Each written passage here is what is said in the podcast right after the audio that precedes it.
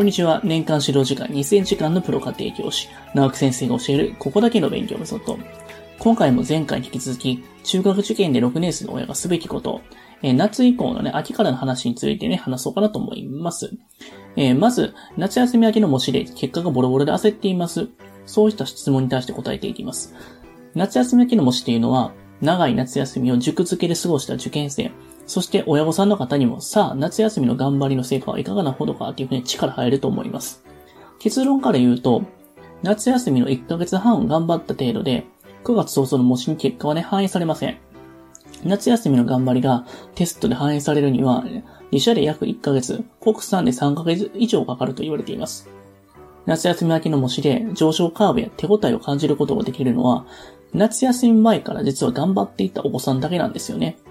夏季講習というのは目の色が変わって勉強していたと。子供たちもね、なかなかすぐに結果結びつかないんです。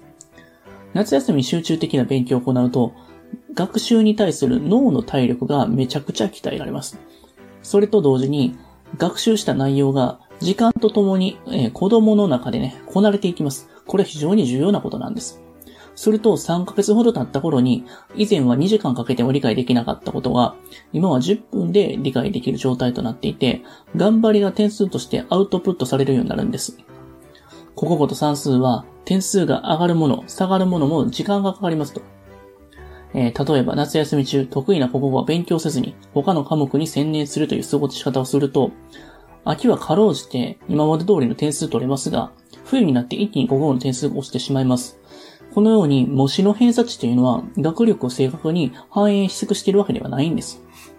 中でも算数というのはコツコツと理解を積み上げていく科目で成績を上げるためのウルトラ C ではないんです。すぐに点数には反映されずとも焦らずすべきことに丁寧に取り組んでいきましょう。ですから手元に返ってきた結果が芳しくなくても嘆きすぎないでほしいなと思います。むしろ親の果たすべき役割というのは、思うような結果が出なくて、ショックを受けているお子さんの気持ちを前に向けることなんです。これから志望校判定テスト、過去問などで比較にならないほどショックを受ける事態が多々待ち受けています。それらを、えー、乗り越えて入試を迎えるには、どのような事態であっても、おろおろせずに、お子さんが自分自身を信じて、目の前の課題に取り組み続ける精神力を鍛える必要があると思います。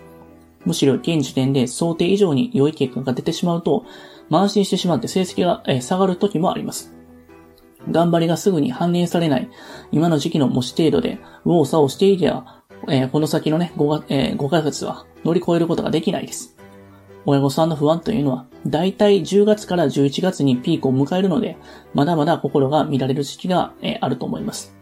なのでこれが分かっていると、今回の結果を一歩引いてみられるのではないでしょうか。ぜひ客観的に手元の答案の範囲分析をね、していくことが大事かなと思います。まあ、次回の模試につなげていってくれたらいいかなと思います。えー、続いて、学校が始まってから急に元気がなくなったようです。という質問に対して答えていきます。お子さんは毎日小学校にどのような気持ちで通っているんでしょうか？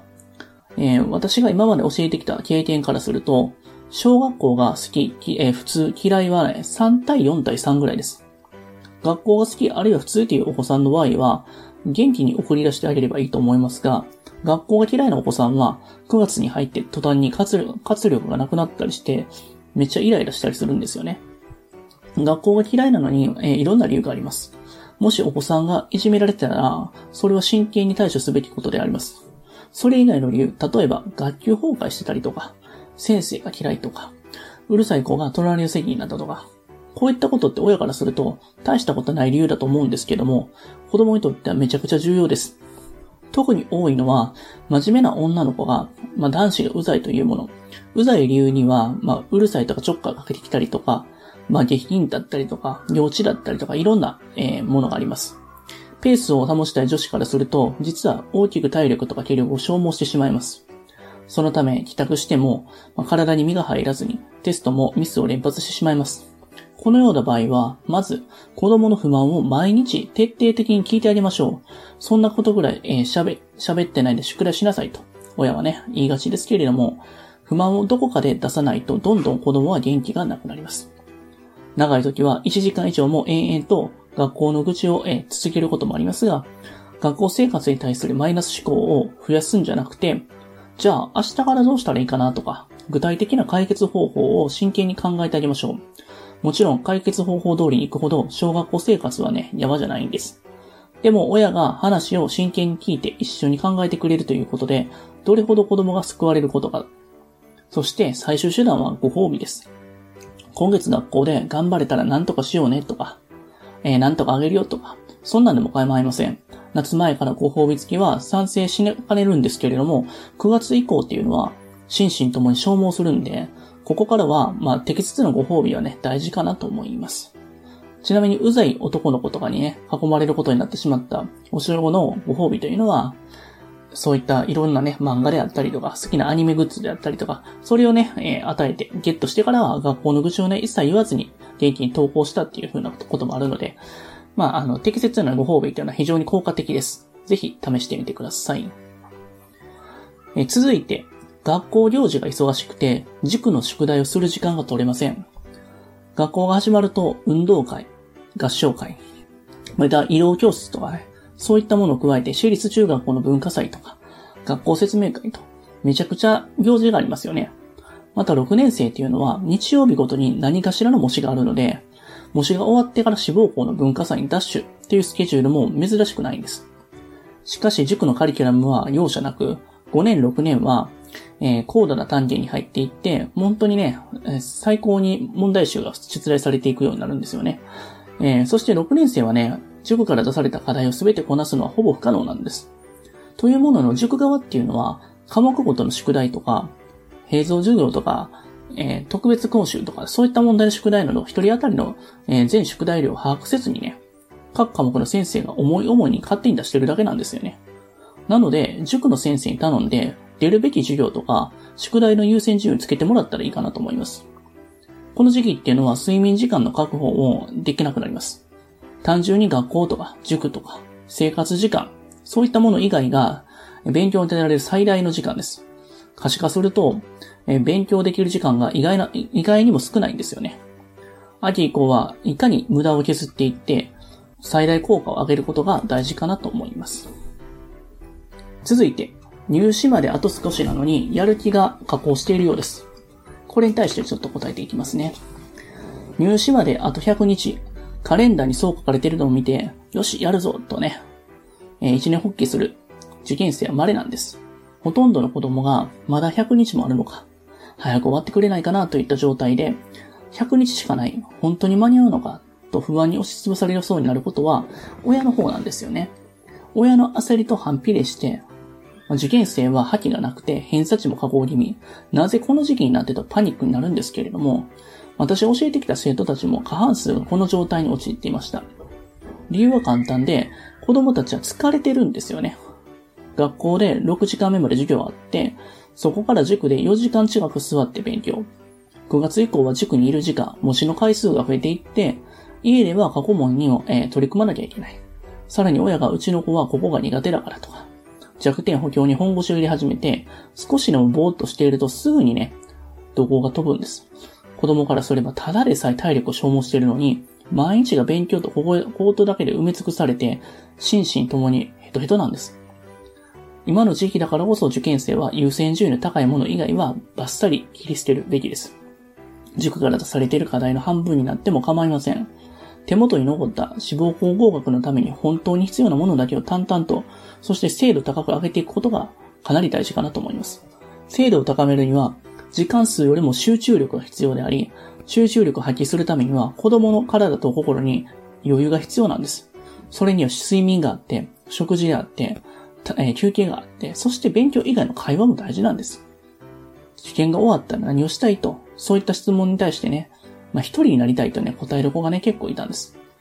失速している子供たちはそこまで疲れ切っているんですよね。今の時期に追い込みすぎると、子供は直前期で必ず失速します。上昇カーブに乗せていくためには、何よりも覇気が必要になります。好きなものをたらふく食べさせてあげて、家族での、え、思い切り、え、家族の中ですごい笑ったりとか、たっぷり寝かせてあげることが重要かなと思います。ま、翌朝、お母さんとかね、えー、お子さんの顔を見て、そこに覇気が戻っていることをね、見てあげれば、すごくね、その反応分かりやすいかなと思います。続いて、テストの振り返りはどこまですべきでしょうかっていう質問に対して答えていきます。受験塾などに通っていると、毎週毎月のように復習テストありますよね。見直しが必要な子供は、子供によって異なるんです。テストが返ってきたら、まずは問題用紙に、えー、以下のことをね、気をつけていきましょう。正解したものには丸。そして不正解だったが回数読めば理解できるものには三角。不正解で回数読んでも理解できないものは×と。この中で家族で見直すべきポイントは三角なんです。さらに、えー、正解していたけれども、えー、自分、自信はないよと。同時に見直すと力と自信がね、ついてきますと。全く歯の立たない問題に自力で取り組んでも時間の無駄です。テストの半分以上が×なんですという相談も受けますが、その場合はなおさら三角のみを見直させるのがいいかなと思います。テストの点数を一気に何十点も上げることはできないです。まずは一問ずつ正解できるようになることがめちゃくちゃ大事です。ただし三角は解説を読んで理解できた、そういった気になっているだけの場合も多くあります。この場合は解説を見せずに目の前で解かせ、そしてなぜそのように解くのかをね、口で説明させましょう。続いて、成績が下がってきました。どうすればよいでしょうか？それに対しても答えていきます。秋の成績加工には、外的要因と内的要因があります。外的要因には勉強している内容と生活リズムが深く関係しています。秋に入ると5年生は割合と速さ、え一朝一夕に、えー、理解できない手強い分野が、6年生には総合演習が始まり、これまでの勉強スタイルが立ち打ちできなくなる可能性が高くなります。また、運動会などの学校行事が忙しくなり、体にも疲れが溜まっていきます。この場合には、勉強法の見直しが大事なんですよね。そして生活リズムの、えー、再確率も重要になってきます。一方で内的要因は心が深く関係しています。心身の疲れや学校塾での人間関係によってやる気が起きない。無気力。他に気を取られて集中できないといった時は、式を書かなくなるとかね。そういったね、手を抜いてるね、痕跡が見られるんです。この場合には、子供の心にとことん向き合って、本音に耳を傾けてあげることが大事です。本音を親に聞いてもらえたということだけで、子供は穏やかになり、少し前を向けるようになるかなと思います。そして最後に、模試の結果に親が一喜一憂してしまいます。それに対しても答えていきます。今の時期、模試の結果に一喜一憂するのは受験生本人じゃなくて親の方です。私が指導に入っている生徒でも、えー、今回は、えー、こことここ無視しちゃったとかね、子供が明らかんとしているのに対し、親御さんはいつも同じとこ間違っているよねとか、志望校を変えた方がいいんじゃないかとか、そういったような感情表現されますが、子供に感情をぶつけたところで、模試の結果わかりませんよね。今の時期、模試が返ってきて、まずしなければいけないのは、まあ、執筆分析に加えて、次のことをね、確認しています。前日と当日のコンディション。二つ目は、えー、テストの科目の順番。三つ目が難しいと思った問題。あ、それをね、覚えた箇所。そして、えー、時間配分ですね。まず一つ目に関しては寝不足とか、風邪気味とか、まあ、親と喧嘩したとかね、そういったプレッシャーが原因になって点数はね、失速します。えー、2番と3番に関してなんですけれども、えー、苦手科目が最初に出た場合っていうのは、そこでつまずいて自信なくして、えー、次の科目に影響をね、及ぼしている可能性があります。あるいは科目がね、最初に、得意な科目が最初に出た場合だと、息荒く取り組んだのに早々に難問にぶつかって、そこで時間を食って後半がメタメタになることがありますよね。現時点ではまだ、えー、問題の見極め力が洗練されていないので、得意科目は、えー、その問題をね、解き切ろうと肩にね、力が入ってしまうんですよね。そして、えー、時間配分は練習が必要です。問題が配られたら、問題数とボリュームをざっと、えー、確認していって、何分くらい経ったか、台本に入らなきゃいけないのかなとか、時間をね、見ながらペース配分っていうのを確認しなきゃいけないです。一喜一憂する前にすべきことはたくさんあります。漠然とした不安に翻弄されずに、具体的な手段をね、選んで行動していきましょう。今日もありがとうございました。最後に、えー、私たちからお願いがあります。こちらの番組の配信を聞き逃さないためにも、各ポッドキャストでの登録やフォローをお願いいたします。ご意見、ご質問につきましては、説明欄にある、番組ホームページよりお問い合わせください。